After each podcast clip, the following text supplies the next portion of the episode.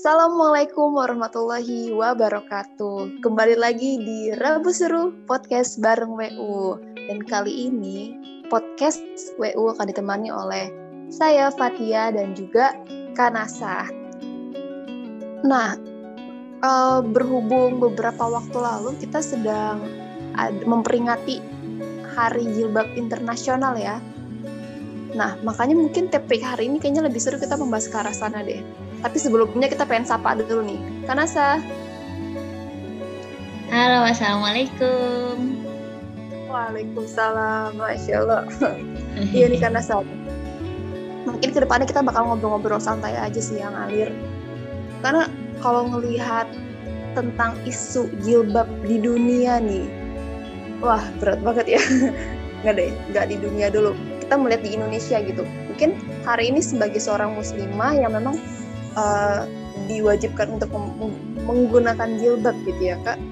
Itu sudah diperbolehkan sejak lama meskipun waktu pas di beberapa tahun ke belakang pernah ada penolakan ya kak ya tentang jilbab di Indonesia itu. Nah tapi alhamdulillahnya kita bersyukur hari ini kita sudah uh, bebas gitu. Oke mau pakai jilbab jilbab atau bahkan yang nggak pakai jilbab pun ya udah gitu ya itu kembali lagi sih ke diri masing-masing. Meskipun tapi hari ini kita meyakini bahwa seorang muslimah mah memang uh, semestinya lazimnya memakai jilbab gitu ya karena sana kamu pengen tanya nih kalau menurut Kanasa sendiri seberapa penting sih menggunakan jilbab? Urgensinya menurut Kanasa tuh seperti apa? Kalau bagi aku kita mengikuti petunjuk uh, dalam agama Islam ya. Ada Al-Quran dan hadis. Dan di situ sudah dijabarkan bahwa di beberapa ayat bahkan banyak ayat menerangkan kalau kalau sudah balik kalau sudah berkesempatan untuk apa ya menikmati banyak rahmat Allah gitu. Sebaiknya seorang perempuan meningkatkan ketakwaannya dengan meningkatkan dan menggunakan jilbab. Dari situ eh, aku langsung sih, oh ternyata memang bukan cuma perintah, tapi kewajiban sebagai seorang muslimah. Lalu bagaimana teman-teman yang sampai saat ini belum berjilbab? Aku tidak mengomentari itu hak dan segala macam ya cuma sebagai seorang muslimah sebaiknya kita menjemput petunjuk itu dari Allah dengan usaha.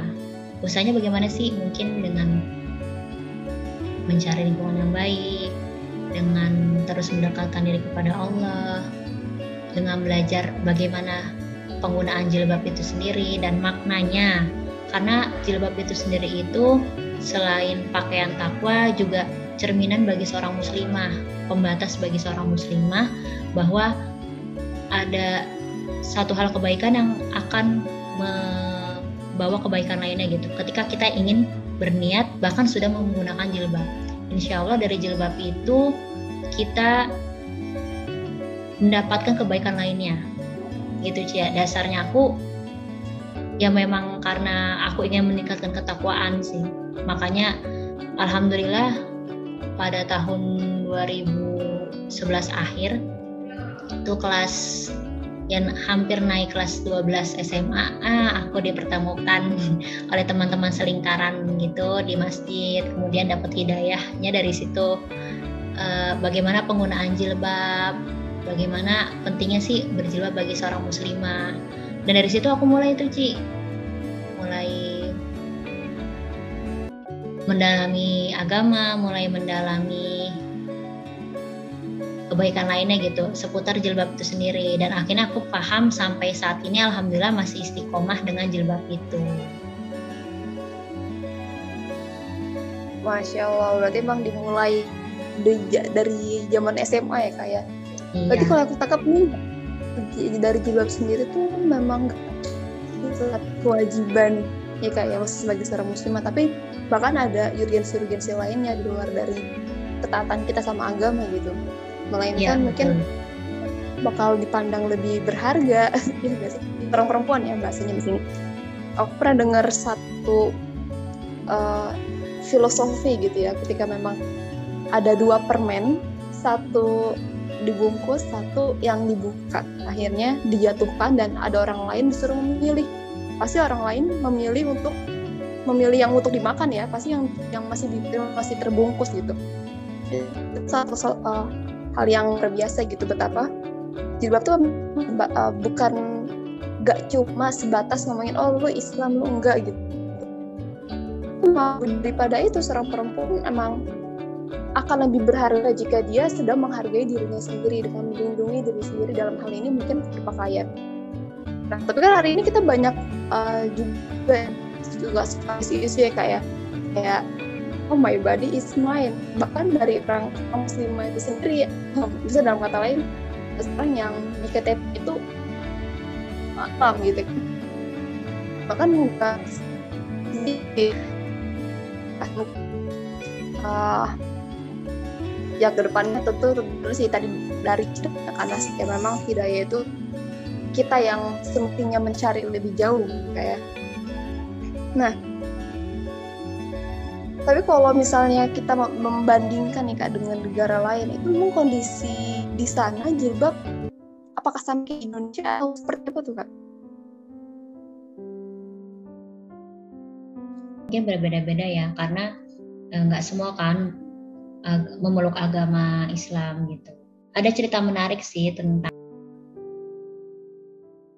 juga sama dan uh, pada tahun 2013 itu Menteri Dalam Negeri Jeremy Brown mengalami jalan tengah untuk mengambil jalan tengah untuk melakukan debat nasional tentang pemakaian kerudung di tempat umum seperti sekolah. Jadi hampir sama sih sebenarnya nih Kak Cia tentang penggunaan jilbab di Eropa itu sempat mengalami perdebatan gitu.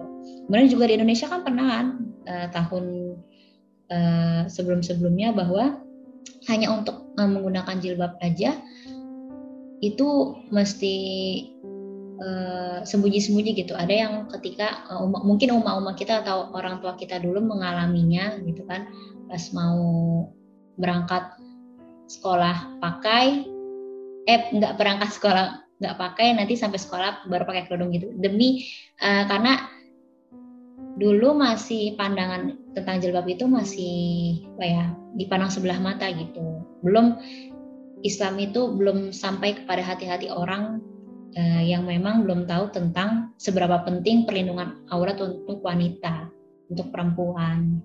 Tuh Kak. Jadi memang uh, fasenya macam-macam sih di tiap negara.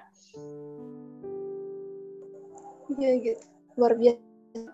Itu tadi baru satu contoh ya. Belum lagi kalau misalnya kita membahas mas isu di beberapa di semua negara lainnya gitu ya. Ini bakal menarik selanjutnya.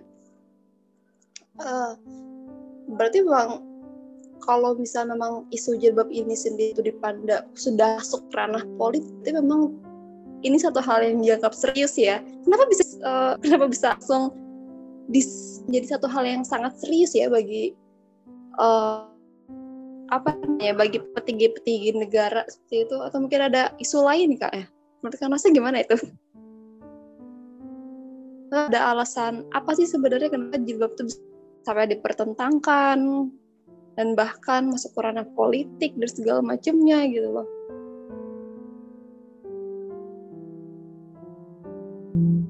Pernah aku baca ya bahwa dulu pada tahun 2014 itu memang pemilu Eropa di Inggris ya, yang kita lanjut lagi nih di di negara Eropa bahwa uh, sudah memenangkan 24 kursi di Parlemen Eropa dan uh, berbagai partai politik di sana itu menyerukan bahwa jilbab telah memecah Inggris dan lainnya.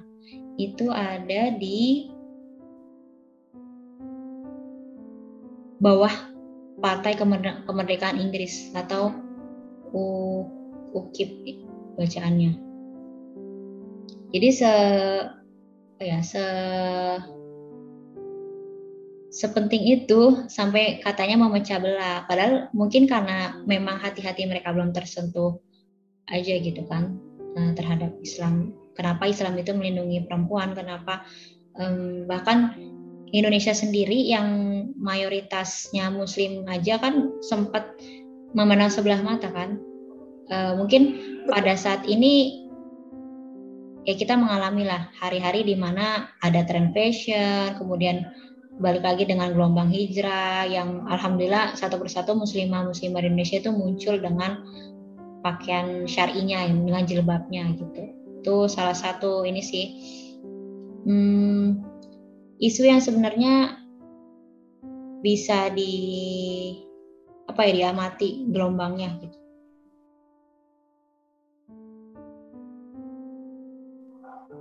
Luar biasa sih ya. Bahkan di negara yang mayoritas muslim sendiri pun juga sempat menjadi tentangan. Kalau tadi kan dengar ceritanya Kanasa itu karena ini ya uh, jilbab sendiri dianggap memecah belah seperti itu ya walau swap sih kalau baju ini kayaknya akan lebih dalam dan jauh mencar ke mana-mana sih ya isunya ya lepas dari itu mungkin kita fokus ke ranah jilbab aja gitu ya. Tapi kalau uh, dari pengalaman pribadinya Kanasa gitu pernah nggak sih pas awal-awal hijrah kan tadi dibilang pas waktu SMA ya? Pernah kayak ngalamin kayak pertentangan-pertentangan gitu atau semacamnya?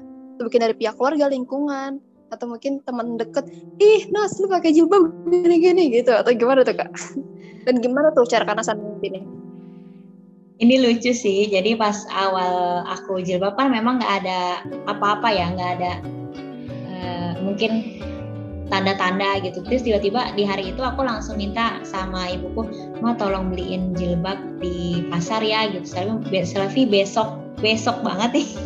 Mau mau pakai jilbab gitu. Terus lo kenapa? gitu. Ya udah diceritain lah akhirnya pengen pakai jilbab kan udah balik. Ya umur kelas 2 SMA mungkin udah balik ya aku lupa waktu itu. Ya udah akhirnya di situ dibelilah jilbab dan aku pakai. Ternyata nyaman juga ya. Terus kemudian besoknya itu kan besok hari Senin ya. Nah aku pakai masih pakai seragam dengan manset itu yang baru dibeli. Tiba-tiba datang.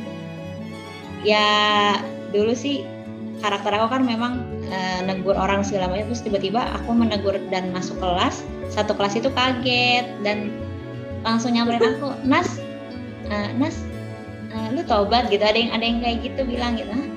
Nggak apa-apa. Terus aku cuma senyum aja nggak nggak membalas. Mereka cuma bilang nggak apa-apa terus langsung duduk ke uh, bangku gitu. Terus kemudian ya udah semenjak saat itu alhamdulillah sih banyak yang wah kamu udah berjilbab ya ada yang kayak gitu positifnya. Ada yang mungkin uh, yang dulunya teman-teman main terus tiba-tiba agak aneh gitu melihat aku yang udah berjilbab. Kemudian uh, udah bisa dikatakan sholat tepat waktu gitu di saat itu. Jadi kayak iya Nasa udah alif segala macam gitu. Terus kemudian masalah cita-cita nih. Orang tua kan sempet uh, menginginkan aku itu menjadi seorang uh, abdi negara seorang polisi gitu.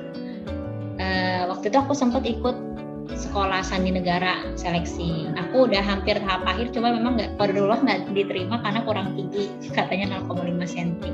It's okay. Kemudian aku nyoba lagi, tapi dengan syarat harus melepas jilbab. Ya, aku dengan PD-nya bilang ke orang tua, tentunya dengan adab yang baik ya. Uh, Ma, Pak, ini udah pilihan aku gitu untuk memakai jilbab terus. Rasanya kalau melepas hanya karena sebuah cita-cita gitu, walaupun itu di ini ya, maksudnya di di lingkungan polisi-polisi itu saat latihan aja gitu. Kemudian lepas pakai lepas pakai gitu. Tapi menurutku sayang aja kalau misalnya kita udah berjuang kemudian ya hanya karena sebuah cita-cita atau impian yang mungkin bisa bergeser gitu saat kita menggunakan jilbab ya baiknya sih lebih baik kembali ke pilihan awal. Memang aku juga berat hati sih sempat goyah. Aduh ikutin orang tua apa enggak ya? Tapi aku udah bilang bener-bener memantapkan hati untuk terus uh, berjilbab dengan baik gitu tanpa lepas buka lepas buka. Terus akhirnya ya mungkin dari situ Allah menunjukkan jalan lain dan keterima di universitas ini kemudian ketemu orang-orang ini gitu ada jalan kodolo sendiri sih walaupun aku nggak ikut dan menjadi abdi negara tapi aku sempat berada di circle itu sempat belajar bareng um, mungkin mempersiapkan TOEFL gitu gitulah uh, banyak banyak hal yang kita nggak mesti di ranah itu tapi kita bisa mencakup itu semua gitu. Jadi Allah tuh uh, maha membantu maha penolong segalanya sih. Walaupun aku nggak menjadi seorang abdi negara tapi aku pernah berada di lingkungan itu. Gitu Kacia jadi gejolak batinnya memang oh ternyata pada saat kita berhijrah memilih jalan kebaikan ada hal yang harus kita prioritaskan dan hal yang buruk-buruk yang kita harus buang. Atau bahkan berkorban gitu untuk hal yang lebih baik gitu. Semua ada pengorbanannya. Itu uh, Kaci ya kalau aku pribadi sih. Ih, luar biasa banget nih. Supaya itu banyak poinnya sih aku dapat. Berarti waktu itu kan rasa ini ya ujiannya di antara dua pilihan keyakinan sama jilbab itu sendiri atau sama cita-cita itu berat banget sih apalagi cita-cita yang mau didukung sama orang tua ya tapi luar biasa sih akhirnya saya rasa lebih memilih untuk mempertahankan prinsip-prinsipnya itu. Insya Allah keren-keren. um, berarti tadi poin yang karena saya sampaikan ada yang menarik sini. Sebagaimanapun kita sudah merangkai mimpi, cita-cita, tapi ketika memang kita sudah memiliki sudah memilih jalan hijrah seperti itu ya dan apalagi cita-cita kita itu berseberangan dengan jalan hijrah kita itu menjadi ujian terberat ya yang mesti memang meskipun sebelumnya pernah kita prioritaskan tapi ada masa di mana kita punya prioritas yang lebih daripada itu yaitu prinsip-prinsip kita dalam beragama. Masya keren keren. Oke nih kak terakhir uh, kesimpulannya nih jadi kalau dari Kanasa sendiri closing statement nih dari obrolan-obrolan kita hari ini seputar jilbab itu apa tuh kak? Baiklah Kak Cia, udah di penghujung akhir aja nih ya nggak terasa.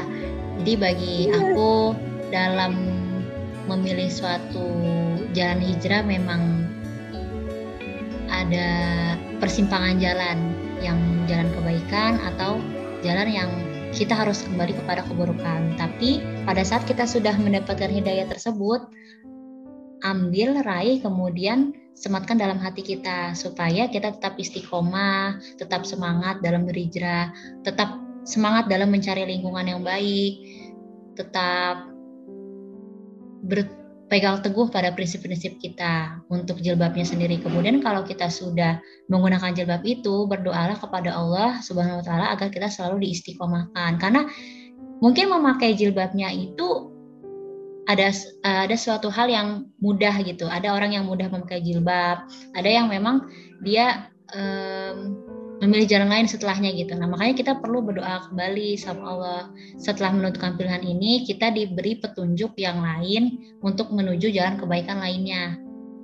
Uh, terus berdoa sih intinya. Dari aku itu sih Kacia semoga sih bisa meningkatkan semangat yang lain ya biar tetap istiqomah, tetap jadi lebih baik. Amin, amin, masya Allah. Jadi buat teman-teman yang baru hijrah dan mungkin ada kegalauan-kegalauan seperti tadi karena cerita ya mungkin ada ngeri atau seperti apa. Semoga bisa menguatkan ya dari ceritanya karena tadi luar biasa. Oke okay. nggak terasa ya udah sampai di penghujung nih kak. Luar biasa banget sih banyak banget insight yang didapat ya dari obrolan singkat sederhana tapi jelek gitu ya oke ini tadi juga dibahas tentang ini ya memilih pertemanan juga ya. Ini relate sama bahasan kita sebelumnya ya karena ya mungkin sebelum dengerin ini kalian bisa dengerin dulu yang sebelumnya. Podcast WU sebelumnya. Oke, berhubung kita sudah sampai di penghujung acara, jangan lupa follow Instagram Woman at Woman United Sports Official dan lihat podcast podcast di Spotify. Oke, thank you Nasa. Salam